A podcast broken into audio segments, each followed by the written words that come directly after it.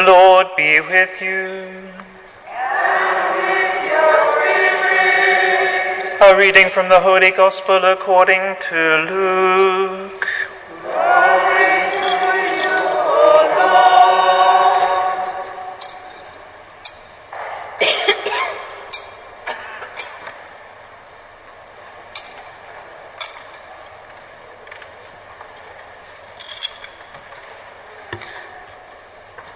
Jesus came down with the twelve and stopped at a piece of level ground where there was a large gathering of his disciples with a great crowd of people from all parts of Judea and from Jerusalem and from the coastal region of Tyre and Sidon who had come to hear him and to be cured of their diseases.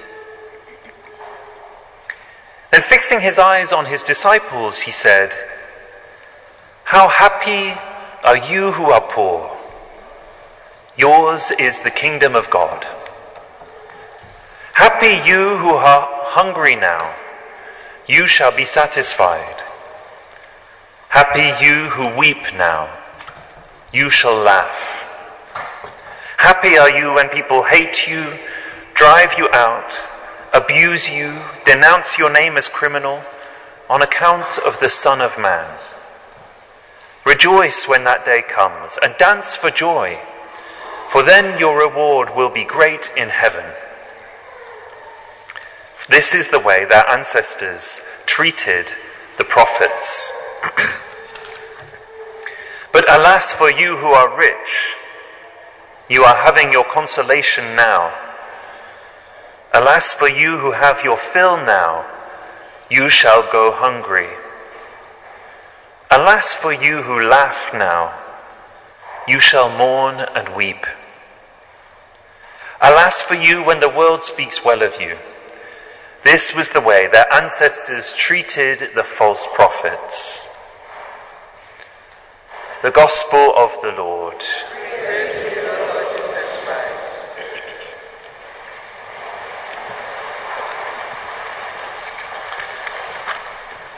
In today's Gospel, we hear the Beatitudes in Luke's rendition of them. Luke's text of the Beatitudes, these texts that go, Happy are you, a whole list of people who are happy, is shorter than the one that we have in Matthew's Gospel, which is maybe a bit better known, which begins, Happy are the poor in spirit. And there's eight of them in Matthew's Gospel. But here, there are fewer. It's a shorter text, it's also a simpler text. The most surprising thing about Luke's account is that compared to Matthew's, it's much less spiritual. It doesn't spiritualize. Matthew says, Happy are the poor in spirit, but theirs is the kingdom of God. Luke doesn't say that. He says, How happy are you who are poor? How happy you who are hungry now. Happy are you who weep. And he doesn't mean it in a spiritual sense. He means the hungry, those who don't have enough to eat. The poor, those who don't have enough money.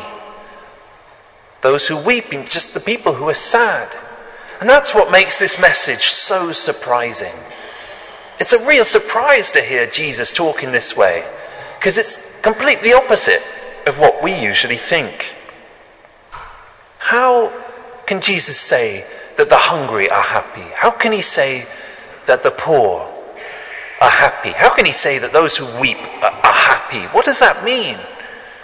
Why is he saying this?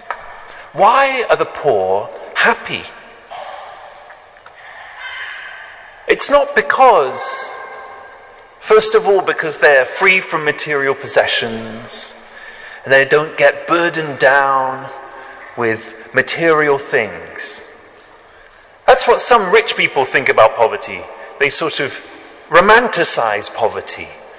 They think, yes, it must be nice to live a simple life with not too many possessions weighing me down. But it's only when you're not really poor that you think like that. You know Simon and Garfunkel, you know the singers, Simon and Garfunkel. Well, Garfunkel, Art Garfunkel, was thinking back to when they were just starting. And he said, We didn't have any money at all. And we were busking in the street. And he said, Poverty is so romantic in retrospect. When you look back on it a few years' time and you've made lots of money now, you can think and idealize the time when you were poor. But if you've ever been poor, you know that it's not a nice experience. If you have financial struggles, you know that they're not something that makes you happy. How does Jesus say that you're happy if you're poor? Why would he say that? You might think that Jesus is being a little bit idealistic. But Jesus did really experience poverty. Jesus himself was poor. So if he said, Happy are you who are poor, then maybe he knew what he was talking about. He didn't own anything and he relied on, on the generosity of others in his ministry. He didn't even have his own bed, he says at one point in the Gospel. Nowhere to lay his head. So he says that the poor are happy, but why? Or the same thing for hunger. He talks about people being happy even when they're hungry. And I think that we could say he doesn't realize how grinding it is, how, how difficult it is to actually go hungry. I hope that you haven't experienced real grinding hunger during your life. It's a terrible thing that people should go hungry in our world where there's plenty of food for everybody. It's an injustice, a great injustice. And it's not just because, you know, life is a little bit less comfortable. It really brings your whole life to a halt when you're hungry. Have you heard of the charity called Mary's Meals? This is a Catholic charity, it's a wonderful charity. And the man who founded this, he had a big moment in his life when he was in Malawi, and there had been a, f- a famine in Malawi, and he was meeting a family, and the woman was dying of AIDS.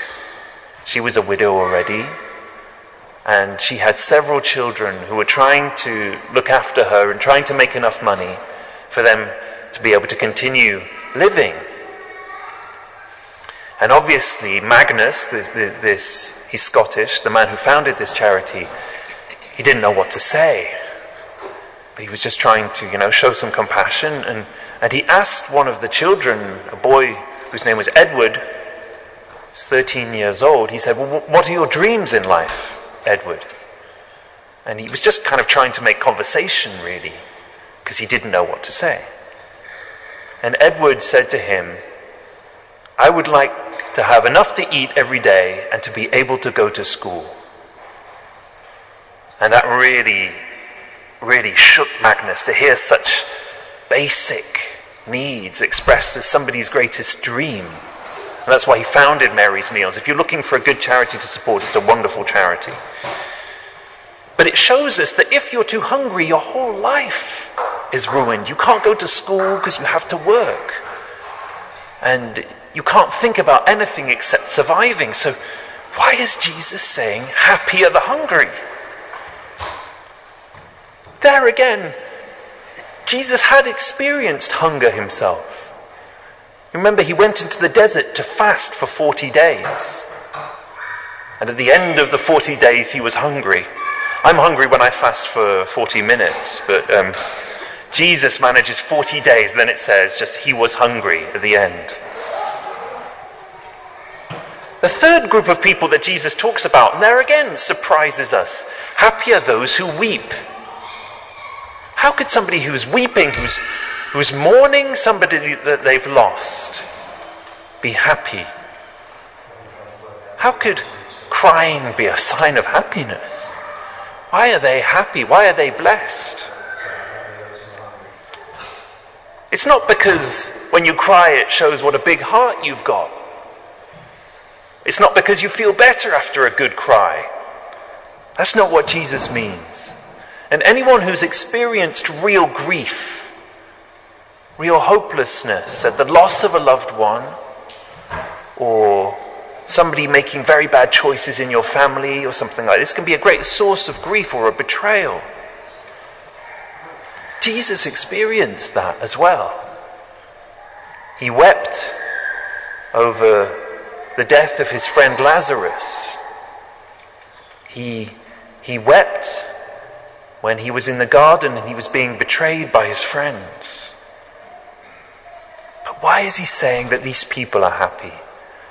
Why? What could possibly make these people happy? He really means it. He means you're the lucky ones. If you're hungry, if you're poor, if you're weeping, you're the lucky ones. Why? Because Jesus came for you.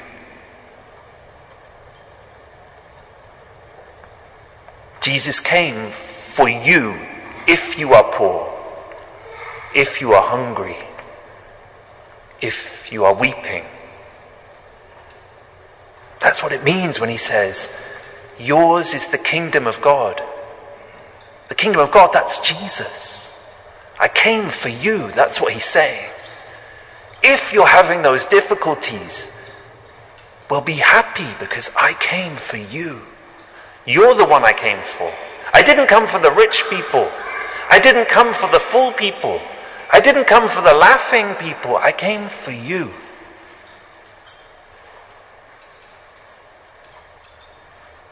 Doesn't make sense without Jesus.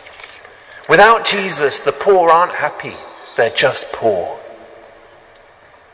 Without Jesus, the hungry don't have anything to be glad about. Their lives are just ruined. Without Jesus, those who weep are going to keep on weeping because there will be nothing to console them. But Jesus changes everything. And that's why he says, as well in the second half of this gospel, Alas for you who are rich. I didn't come for you. Jesus came to the poor towns we see him in the gospel going about the poor towns of an insignificant country, speaking to poor people. We don't see him in the palaces of the rich. Jesus came for the poor. The rich didn't, they stayed in their capital cities, they stayed in their palaces. It's the poor who welcome the good news. St. Paul says that as well. He says when he's writing to the Corinthians, have a look at yourselves. Not many of you come from the upper classes.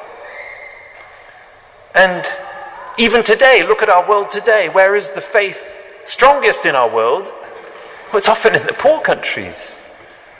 Because Jesus came for the poor.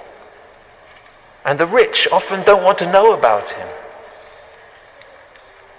He says it about the full. He says, Alas for you who have your fill now. Because they, they weren't the ones who were listening to him. Do you remember when he goes out and he preaches to the people and they're in a desert? And the gospel says he preached to them for three days. Imagine a homily that lasts three days. My homily is not going to last for three days, don't worry. He, and at the end, He's worried because they're so hungry that they might faint on the way home. That's how they were hungry for his word, but they were also hungry in their bodies. And that's when he multiplied the loaves and the fish and fed 5,000 in the wilderness. The full, they were the ones who'd stayed at home. Even today, if you look at the people who've got the most, they're the ones who want to get even more. The biggest consumers are the ones who've already got it all and they want more and more and more. And they're looking to have their fill, but they're never full, and they always need something new, and they need something more, and they need another holiday, and they don't look to God, and they don't look to their neighbors who don't have anything. Alas for you who laugh, says Jesus. Jesus never sat in the company of scorners and scoffers, like the psalm says. It's easy to make jokes, to joke your way through life. But Jesus didn't come to crack jokes, He came to wipe away tears. Alas for you when the world speaks well of you. This is the way their ancestors treated the false prophets. We've got to hear this. This is strong words from Jesus. Alas for you if everybody speaks well of you. Because it might mean that Jesus hasn't made enough of a difference in your life yet. But happy are you when people hate you, drive you out, abuse you, denounce your name as criminal on account of the Son of Man.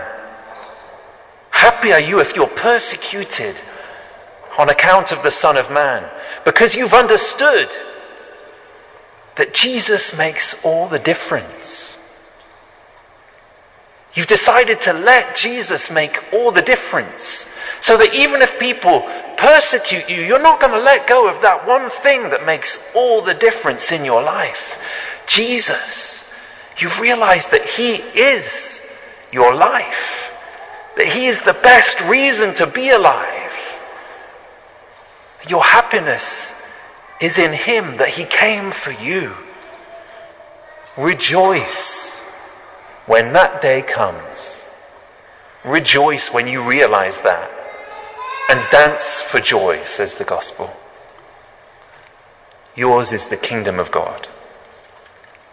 Jesus is yours.